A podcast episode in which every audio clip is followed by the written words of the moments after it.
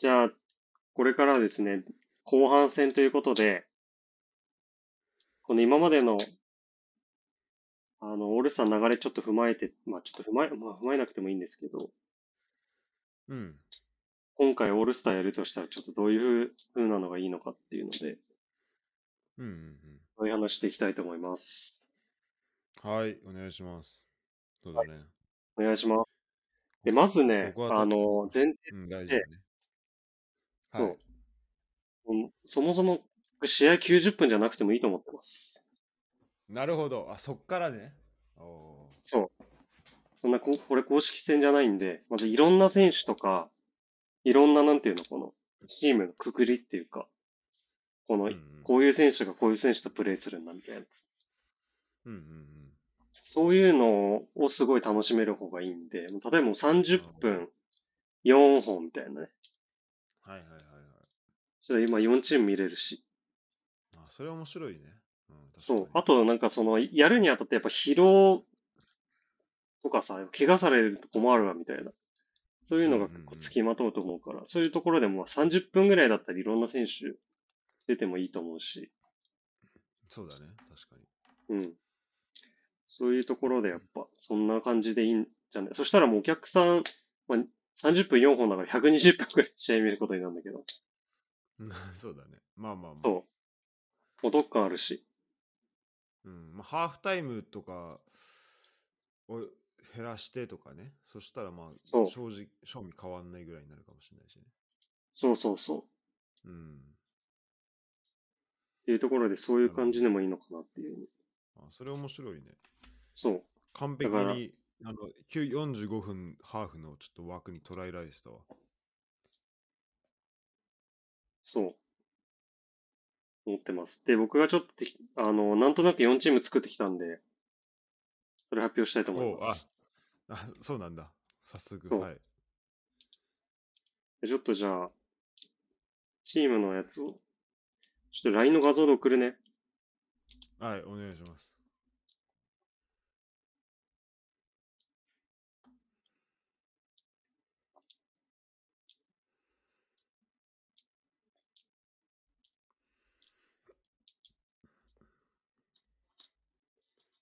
まずこの 1, はい。よチーム目がこの南米、外国人の南米です。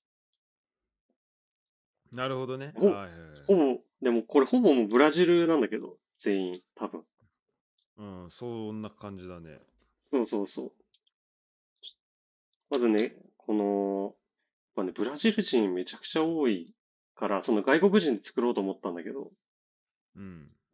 なんかそれもったいないなっていうぐらい。まあ今、欧州の選手増えてきてるっていうのもあるし、ブラジル人うんそもそもめちゃくちゃ多いっていうのもあるんで、南米のベストイレブンを作ってみました。はい。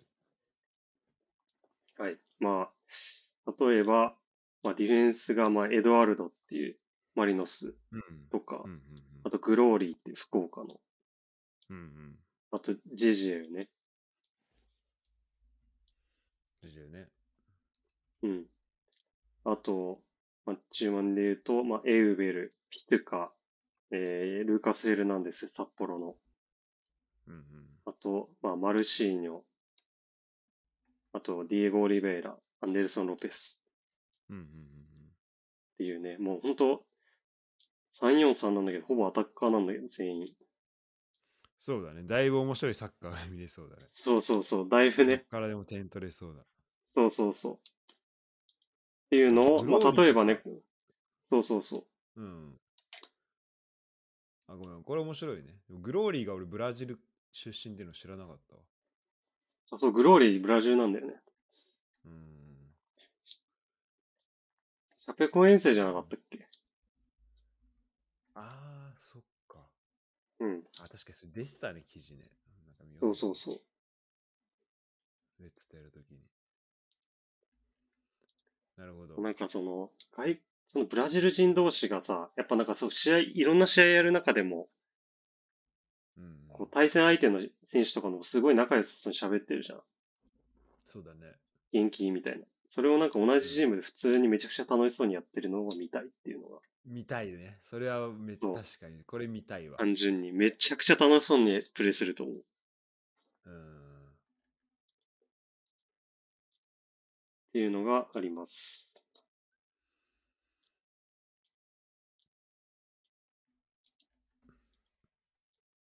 はい。で、もう一個が、はい。まあ、南米なんで欧州なんですけど、うん。まあ、欧州とね、まあ、あと、ちょっと南米以外ってことでオーストラリアとかも入ってて、ランゲラクとか入ってるんだけど、うんうん。例えばディフェンスがデデン、ショルツ、ヨニッチ、マリウス、ホイブラーテン。うん。うんちょっとサンペールいなくなっちゃったけど、ネタラビー、あとクルークスうん、クルークス。えーベン・カリファ、えージェバリー・ユンカーと。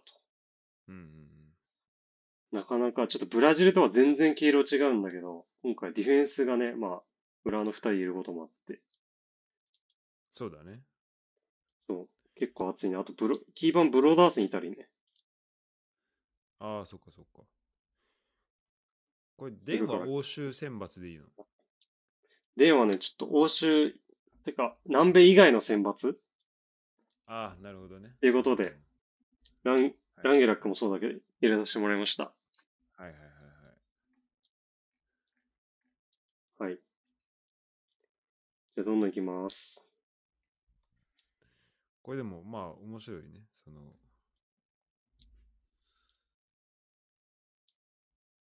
その辺で、そういうくくり、このくくりは面白いかもしれないですね。そうなんだ。そのね、これもね、チーム数多いからね、こういうのも意外、いろいろできるのかなって思うんだ。うーん、なるほど。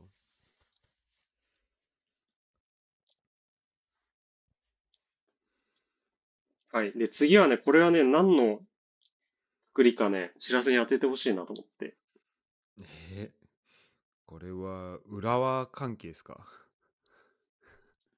浦和、そうだね。なんか浦和にほぼもう正解なんだけど。なんかゆゆかりありそうな人めっちゃいるけど、めっちゃいるねメン。バー見ていくと、キーパーが、えー、菅野、で、ディフェンスが、えー広瀬、原、えーと、これ角田だっけ？角田、そうだね。えー佐々木、で、中盤の底、豊島、で、その前に、えー、と、えー長谷川有也。で、前線に関根、加藤睦月、前田。これなんだろうな。これ聞いてる人わかんのかなヒントありますか？ヒントはね、もうさっきでも浦和って言ってたんで、ほぼ正解に近いぐらいだけど。えー、なんだろう。まあ、えー埼玉県的な感じ？ちょっと菅野とかがそうなのかわかんないけど。正解です。埼玉県出身の選手です。おおそう。だからまあ、なんていうんだろう。国体みたいなもんだけど、ー、なるほどね。そう。これを例えばまあ、サイスタとかでやって、埼玉の人がちょっと応援ねしがいがあるっていうね。これをだから、まあ、例えば仙台とかでややるとしたら、まあ、東北とか仙台の出身の一チームがあっても、あそういうことか。それでその前回のエピソードで結構うんその開催地と、あとそこの選手っていうのを結構強調してたわけね。そういうことです。ああ、それは面白いわ。確かに。やっぱね、そこの見に行く人が、なんかゆゆかりがあるね、選手がこう集まって試合してるってすごいいいと思うね。確かに。そしたらさ、まあ、例えば、これだったら埼玉のどこの人だよっていうのを、うん。ちょっとグルーピングもできるしね。そうそうそう。ちょっとき調べたくなるじゃん。調べたくなるね。ああ、こなんか地元一緒なんだとか。そうそうそう。いや確かにこれめっちゃいい良さそ埼玉のこの人どこなんだろうみたいなね。う。うん、うん、なるね。実際俺、菅野が埼玉富士見市なんだね。いや、そうなんだよ。富士、うん。富士見市出身っていうの全然知らなかったから、これ面白いですね。そう、あと佐々木朝日とかもそうなんだね、意外とね。ね、川崎の。うん。っていうのがあります。あとね、最後。まあ、この最後はね、ちょっと、あのー難しいんですけど、うん。これも、じゃあこれ、これじゃあ何かわかります？このくくり。えーまたクイズですか？またクイズ。えー東口、西大吾、庄司源、藤井春也、荻原、野津田学人、脇坂、水沼宏太、香川真司、鈴木優馬、細谷。えー、なんだろうこれ。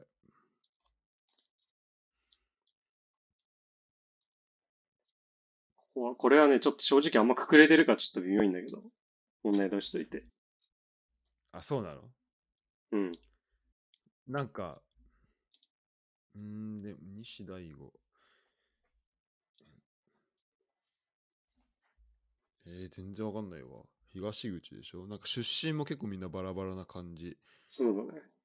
するし、印象としては。チームも結構違うのかなって気がする。ヒントください。これそうだね。これはなんかその選手の登録に関わってくるっていうか。あーえー、あー、ユース、えー、わかんないな。ユースからそのまま、ユースとプロ出たチームが同じところ？あ、もうほぼ正解です。あ、マジ？これがね、その、そう。これがなんかそのホームグラウン枠の選手をね、あ、あーなるほどね。うんうんうん。集めました。香川とかもそうなんだよね、一応そう。水沼え、宏太。じゃあ今、香川さ、これフロホームグローン枠で出てるの？ホームグラウン枠出てんの。え、ずる。ずるいね。これ西とかもそうなんだよ。あーそっかそっか。札幌ユースだからみたいな。えー、これなんか普通にあのもっと違うクイズで出したら絶対面白いと思う。この中からホームグローン枠で今で出てる、うん、選手誰でしょうみたいな。確かに。香川とかね。うん、うん。東口もそう。これは、ね、そうだね。あ、これ面白いね、でもね。そう。これはね、まあ、この人たちを一緒にしてどうかっていう、もちろんい意見あるかもしれないんですけど、うんうんやっぱそもそもこのチやっぱ、あのサポーターから愛されてる選手しかいないなと思って。うん。うんうんうん。そうだね、こうやって見るとね。そう。やっぱり地元のからやっぱ自分、自チームから育った選手って愛されるなっていうことで、ちょっと一回うんうん作ってみました。外国籍、そうだね、外国籍の選手もそうだけど、うんやっ。ぱこう J リーグの特徴として地域密着みたいなところっていうのを考えたときに、うん。もっとこう地元から愛されるチーム、選手とか、うん。うん。でその、なんだろう、まあ共生関係だったり、まあ、シナジー、そこで生まれるものだったりみたいなのが、で出てくと絶対いいもんね。そうなのよ。うん。確かに。そうだね。そんな感じで。あと、うんうん今、あと、なんかあのアメリカで、なんだっけ、MLS でオールスターのサッカーやってるじゃん。あ、やってるね。うん。そう、それであの、なんかあの、キーパーの対決みたいなやつのみ知ってる？ああの、キーパー向き合って、なんか、そうそうそういろんな、なんだろう、スローとか、パントキックとかでそうそうそうそうゴール、ゴール決めれるかそうそうそうそうそう。あの、なんか結構、淡々とやってるってか、なんか、割とシュールな感じでやってるやつだけど。つうん。ああいうのやってほしいなと思って、普通に。うん、そうだね。それは面白いそうだね。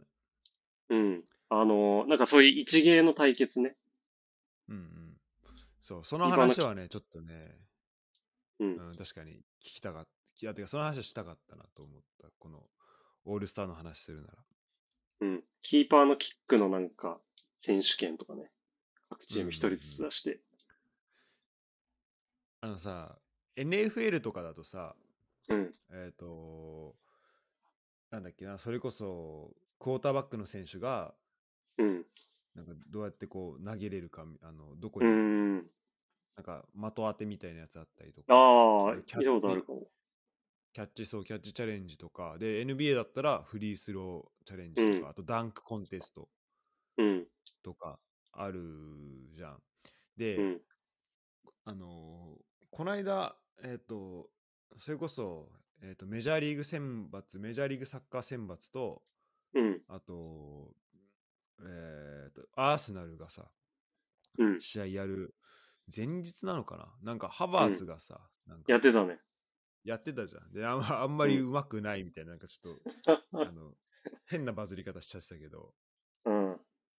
だからそういうところだよね。あじゃあそれとまた違うところでやってたのかな、そのキーパーのやつは。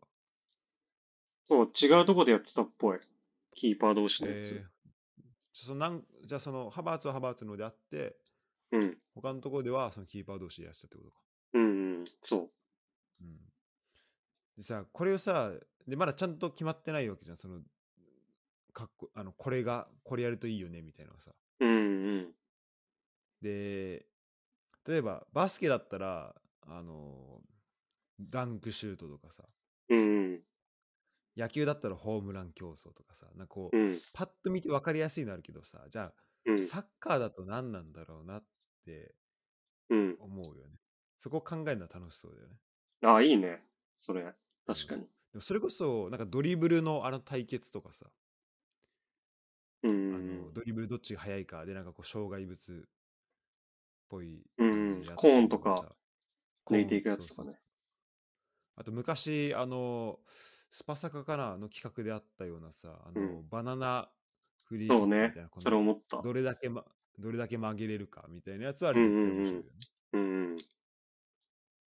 うん面白い。その、だから、あの、なんだろうな、コーナーキックら辺のとこからゴール、こう、カーブして入れるやつとか、ああ、確かに確かやってほしいね。に。うん、そうだね。なんか YouTuber はそういう感じのことやってるから、まあそういうところからアイディアをさ、うん。なんか得てもいい気もするしね。そうだね。なんかあの、いよく最近多いのはなんかイングランド式シュートみたいな。ああ、そうね。そうそう。それをさ、なんかね、あれ見ても絶対楽しいしね。うんあ。の、そういうオールスターのね、前夜祭的な感じでやっても楽しいし。そうそうそう。そうだうんね。それなんかチームごととかでね、結構あったらよりいいのかなと思うんだけどね。うんうん。確かに。チームから、チームから一人代表者出してうんうん。あ、それ見やるみたいなね。うん。そうそうそう。そういうのやってほしいな。っ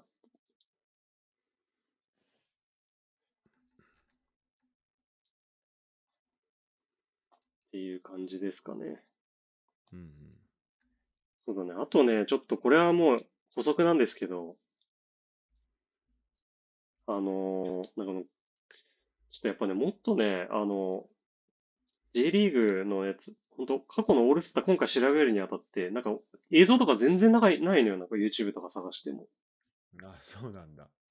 そう。だからすごいなんか、あの、擦り切れたような、画質荒いやつのバッチョとかしか見えなかったんだけど。だ誰が上げたかわかんないような。そうそう、誰がね、ちょっと違法なのかなみたいな。よくわかんないやつ。うん、あ、そうなんだ。ね、そういうの、そういうのなんか結構昔のいい記憶としてね、YouTube で見れるようにしてほしいなっていうのはちょっと J リーグに思いましたね本。うん。あ、そこも大事だね。うん。今後に向けてっていうところで。なるほど。え、もうこれ、ちょ最後になるのかな？ちょっと俺、最後に言いたいことというか、もしユダがこれなかったら、お願いします。あんだけど。まあなんか、そう、まあウーロスターやる、やりたいなと思うんだけど、てかやっぱ楽しいよね、このお祭りごとみたいなやつ。いや、そうね。で、中で、えっ、と、そ昨日ね、それこそ、あの、これ収録前にサッカー3連チャンしたって話、昨日、うん昨日でトリプルヘッダーで朝昼晩見たって話したと思うけど、うん。その時に一緒に、まあ、そのトリプルヘッダーをに付き合ってくれた人がいて、で、その人もも？もちろんサッカー好き。3つとも 朝 昼晩と。すごい人がいるね。そうでまあ、その人ももちろんサッカー好きなんだけど、その人ともなんか、いや明日オールスターの話するんだけど、どう思います？って聞いたら、うん。あいあのいらんって言われて、うん。オールスタうん。ー。あで、えあ、なんでですかって言ったら、やっぱり、その、うんと、選手の負担がやっぱり大きくなりすぎるから、うんだからそこは考えないといけないっていう話を、まあしてて、まあ本当それはそうだなと、えー思うところでは、まあ一個あって、あのだからここの、で多分オールスター始まった頃だったら、えっ、と、10チーム。うん。で、そこから2004年ぐらいまでは、確かうん16チームとかでやってたから、うん。年間30試合の中で、あれあれだよね、やっていくみたいな。で、えっ、と、リーグ戦は年間30試合で、プラス、まあ、うんナビスコとか、うん、と天皇杯とかあるみたいな中で、あの、オールスターやるとしても、交代枠が少なくて、その割とフルで出る選手が多かったりしたっていうのも、まあ、割とできるスケジュールだったのかなと思うんで、今考えると。うん。うん。でも今だったら、もうじゃあ18チームになって、えっと全部で、あてか1チーム34試合、プラスカップ戦もあるってなると、もうそれだけで、まあ、結構スケジュールはすごいし、で、代表入ったりとか、そこに ACL 入ったり、で、カップ戦も進んでいくってなった時に、まあじゃあ、カップ戦で、オールスターで選ばれる選手、人気のある選手ってことは、代表にも選ばれやすい、で、カップ戦とかもうん。チーム上位で上行きやすいから、うん。自動的に試合が増える中で、またオールスター呼ばれて、で、疲れてっていう、まあ、風になっていくから、ここで、なんか、なんかどのタイミングでやるのかなってすごいね、なんか、あの、てかスケジュールがすごい大事なのかなっていう、あの、うん。そうなんだよね。う。うんん、ススケジュール的にはね、やるとしたら、だからこの今のサマーブレイクっていうか、めっちゃ暑くて大変なんだけど、うん、うん、このそうなんだよ確かに。海外のチームと試合し、試合してる時とかっていうぐらいしかないよね、現実的にね。そうだよね。かまあ、うんそう思ったのは夏休みかシーズン終了後シーズン終了前とかまあだからそのうん3つじゃん、考えられるのは。うん。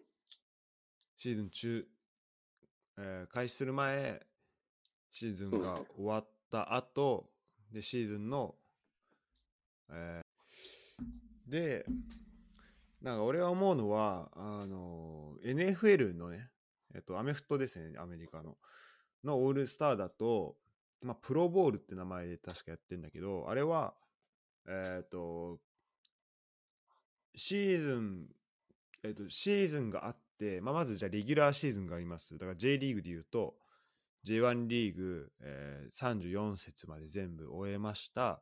でその後に、えーと NFL はプレーオフっていうのがあって、その、まあ、要はリーグでの、えー上位の成績を収めた人たちだけでのトーナメントがあると。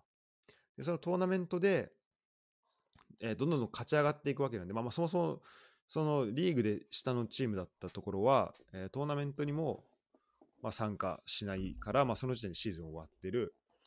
で、えっ、と、プレーオフのところは、えっ、と、トーナメントだから、まあ、どんどん負けていくチームは、そこ参加していかなくなるわけなんで、えーそういう、そういうチームは、えっ、と、参加しなくなるっていうところですね。なので、えっと、まあ、そこの選手いなく、あなんだろう、チームがどんどんなくなっていって、で、最後、えっと、決勝があるわけなんだけど、まあ、決勝は2チーム同士でやって、つまり残り28チームの選手,、えっと選手としてはもうオフに入るんだけど、その最後の試合の前日に、えっ、と、あ、前日じゃない、前の週に、まあ、オールスターゲームやるっていうことだね。で、それはなんか、うんと、スケジュールの負荷的にも、まあなんかいいのかなっていう気はすはい。る。あそれで、あの、ちょっと中断になっちゃったんだけど、えっ、と、まあ、開催する時期、もしオールスターやるなら、えっ、と、まあ、あと秋春制の話もしてた。うん。だから、まあ、夏休みだったらまだ子供来れていいよねみたいなのもあるし、まあ、どっちにしろ、そのシーズン始まる前後あ終わった後だこのシーズンがあった時の一番最初か一番最後のところシーズン前だったらイメージとしては今のそのヨーロッパがやってるあのツアー的なああいうイメージ、プレシーズンのところに1個なのかシーズン終わった時にあやるのか中断期間、まあ、今だったらサマーブレイク、うん。えー秋春戦だったらウィンターブレイクのところでやるのかみたいな、うん。多分あると思うんだけど。で1個そのじゃあシーズン終わる終わった後ってどういうことって多分なると思うんだけど。もうシーズン終わったらすぐ、えーオフに入りたいっていうことだと思うんだけどうん。1個あの考え方としては、えっと NFL あのアメリカねアメリカうんのアメフトの、えっ、とリーグうん。が、えっ、と、最後の試合の1週間前にオールスターの試合やるのね。そのシーズン全部の、えっ、と、しえっ、と、最後の最後に、まあ、スーパーボールっていう優勝、そのリーグ、そのシーズンの優勝を決める試合があるんだけど、うんそれの前の週に、えっ、と、オールスターの試合があるわけ。でうんそのアメフトは NFL はそのレギュラーシーズンがあって要はリーグ戦みたいなやつうん。でえっと普通にリーグ戦をやりきってでその上位チームがまずオールスター出ますうん。あオールスターじゃねえやごめんえっとプレーオフっていうのに出るのねでそのプレーオフの決勝が、プレーオフがトーナメントになっててその決勝が、えっとスーパーボールになってるんだけどうん。でつまりそのプレーオフがある時点で、まあ、プレーオフ出ないチームは本来だったらもうそこでシーズンオフになるわけじゃん。うん。で、えっ、と、そうなってんだけど、で、えー、としかもプレーオフがどんどん進んでいくと、その敗退していくチームもあるから、そのチームもどんどん、うんまあ、その時点でオフに入っていくうん。わけで、で、えっ、と、最後、スーパーボール戦う2チームが最後までずっとやってて、ってことは、他28チームのチーム的には、もうそこ、もうオフになってるわけよ。うん。てかシーズンはもう終わってるから、うん。えー、とそのプロプロボールっていう、まあ、そのアメフトでいうそのオールスターのゲームは、えー、とそのスーパーボールやる2チーム以外の選手が集まる、まあ、ファン投票は全チームに対してやるんだけどそのうん実際試合出るのは、その他28チームの選手が出るあの大会というかオールスターの試合があってなるほど。でこれはその大会のそのルールあなんだろうなレギュラーシーズンの、えー、と進み方とそのオールスターのやり方が結構うまくマッチしている例だと思うんだよね。うん。でもじゃあ日本だとどうなんだろうって思うけどじゃあ例えばその天皇杯が、うん。えーとまあ、今だとちょっと早かったりするけどうん。例えば1月1日にやんだったらじゃあその前の週にやるとかうん。なんかそういうやり方もできんのかなっていうふうに思ったその開催時期的には。なるほどね。うんとあと難しいね、その、開催時期のところは。そうでもやっぱ根本的にはやっぱその試合数的なところの兼ね合いでもう今プラスで試合やるっていうのがもう選手の負担でしかならなくなってるから 特に人気のある選手オールスター出るような選手にとっては、まあ、根本的にはあのやっぱスケジュール問題なんとかうん。しないとってところでいやだから20チームに本当にすんのかなってなんかうん。そのプラスのいろいろは余計やりづらくなるけどなとは思うけどね。そうなんだよね。なんかその、牧野と野村さんが話してる時も、やっぱり土に土曜日に入れるところが難しいみたいな話して、水、どうしても平日になっちゃうんだよな、ってぜなるよねやったらね。なるんで。うんそうだ、チーム数増やすとな、うん。できないよね。そうてかねこれはねそうだねだあのこのフットボール支部でちょっと徹底検証したいよねその20チームにすることの経緯いや、そうだね。とぜひ含めてこれがね結構大きい問題だとは思う。うん。そのいろいろうん考えるときに。そうだね。とあとはなんか選手の選出ファン投票するとしたらどうだったか覚えてる？なんか途中経過とかって出てたっけ？あったあった。それスタジアムで乗ってみたいな感じだっけ？スタジアムのハーフタイムとかに見えてみたいいや、なんかね、ネットとかで途中とかで、な。あああの、ホームページとかが。なんかそういうのさ、スタジアムとかさ、あと中継とかにもなんか載してほしいよね、リアルタイムでね。載してほしい。うん、てかもうリアルタイムでもう動いてるところを見せてほしい。なんか今。うん、この何票何票ってね、うん。集計してるところをね。そうそうそうそう。で、その、時系列でこんぐらい変わってんだよとかも見たいもん。うん、そうだからずっとね、その YouTube がライブでずっとやってて、それでこう、動いてるの見えるぐらいのね、ああ、それいいね。そうそうそうそうそう。そう中継をしてほしいよね。うん。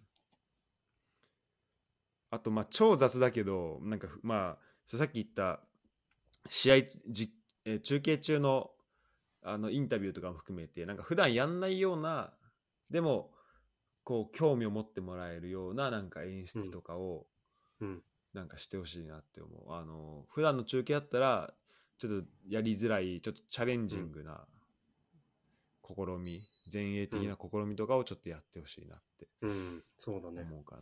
うんうん。だからその YouTube とか使って、そうだね。例えばファン投票とかだけど、あ、なんだろうな。ちょっと日本的に言ったら、なんかちょっとドラフトみたいな感じで選手うん選んたりしても面白いと思うし。ああそうだねそれも面白そう、うんうんあとユダ言ってくれたその30分でやるとか結構面白いなと思うしうん。っていうのもねなんかあのさやっぱオールスターってさなんかアメリカなんか野球のいから来てると思うんだよ考えうん方的に、そうだよね。であんまりそのここっちの方でさヨーロッパサッカーであんまオールスターってあんま聞かないと思うし、うん。聞かない気が気がすまあ俺の少なくとも観測してないだとそうだしうん。やっぱアメリカとか野球から来てるものででなんか日本のプロ野球も1950年ぐらいからもうやってるっぽいんだよね、うん。オールスターで競技特性的にもさ野球の方がなんかオールスターって合ってるなって向いてるよね。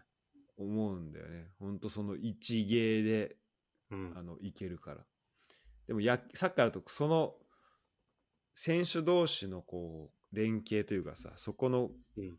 そこも考えなきゃいけなかったりうんするからさ、まあむずいなと思うけど、まあ、だからこそ、うんとまあ、45分で、まあ、ずっとやらせるとかっていうよりも、まあ、選手を知ってもらうんだったらそのだから目的をこう決めるってことだよねこのオール。スターをやるね。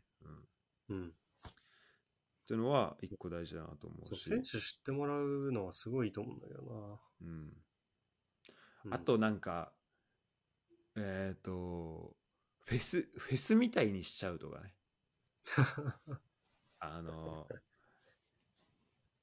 あのさ、結局、なんだろうな、上から見てるわけじゃん、スタジアムから。うん。で、明確な区切りがあるよね、こうピッチと観客席に。うんでもじゃあそれをフェスみたいに、えっとここの会場ではなんかあのーなんだろうテーブル、えっとサッカーたサッカーテーブルテニスやってますみたいな、はいはいはい、はい。でこっちの会場ではなんかリフティングなんかやってうんますとかでこっち行ったらなんかドリブルレースやってます。でここ行くとなんかメインのとこではちょっと試合をオールスターなのか、うん。いろんなメンバーでやってますってなんかそういう一日のイベントとして、うん。まあ、別にこれはあの現役のプロの選手だけじゃなくていいと思うね、うん、そうだね。うん。そういうので例えばわかんないけど今ふじあのなんだろうフェスで使ってるような会場とか。でやってそしたらこう同じレベルで選手が見える。まず。うん。上からじゃなくて。でここの交流とかもしやすい。その、えーとそう。ある、うん。一箇所ではトークショーみたいなのやってて、あそうそうそうそう。もう一個ではなんかサイン会みたいなのやってて、そう。試合でやってて。そうそう。でそんなこうまあ疲れる感じじゃなくてだから、うん。選手はプレイヤーとして来なくてよくてその、うん。トークとして来ればいいっていうんだったらうん。別にオフの期間でもできるし、そうね。うん、っていうなんかイベントとかをまあ組めたらたので例えば1日だけじゃなくて、まあ、2日とか3日とかでやって、こう3日投資のだから F1 っぽいけど3日投資の入場券で、うん。うん、となんかいろいろこう組み合わせることできるのかなと思う。うん例えば、今だったらそのフットボール映画祭サッカー映画祭みたいのあんの知ってる？あるね。あるじゃん。あれと組み合わせてもいいと思うし、1日目はうん映画見るうん。人、てか映画祭やって、2日目、3日目でそういうイベントやるうん。のの投資の入場券と個別のうん日の入場券みたいになってもいいと思う。うん。本当サッカーのフェスだね。そうそう、サッカーのフェスとかをやっても楽しいのかなっていうふうにちょっと今話してて思ったね。うん。いいね。うん。まあ、いろんな会場が、例えばサイスタとかだったらサブグラとかもあるし、ああ、そうだね。てかもうそそこでできるね、そういえばね。できるなんか今もっとフジロック的な会場をイメージしたけど、確かにそうだわ。うんうんそうだと思う。だから本当レッツフェスタのいろんな J リーところがグ版みたいな。J リーグ版みたいなことだよね。うん。うん。と思うな。そうなんだ。からちょっとそういう、ちょっと前例にとらわれ、とらわれ、ちょっといろんなことをやってほしいな、J リーグ。うん、そうだね。うん。なんだろう。普段あんま話さないテーマだったんで結構いろいろ考えられてうん。よかったです。そうだね。だからちょっと、僕も、なんかどういう風にしたら一人で、なんか、普段見ない人が見てくれるかなとか、ちょっとそういうのもちょっといろいろ、いろんな視点でちょっとこれからも考えていきたいと思います。うん、うん。そうだね。考えていきましょはい。じゃあ、今回はこういうところでありがとうございました。はい。はい、ありがとうございました。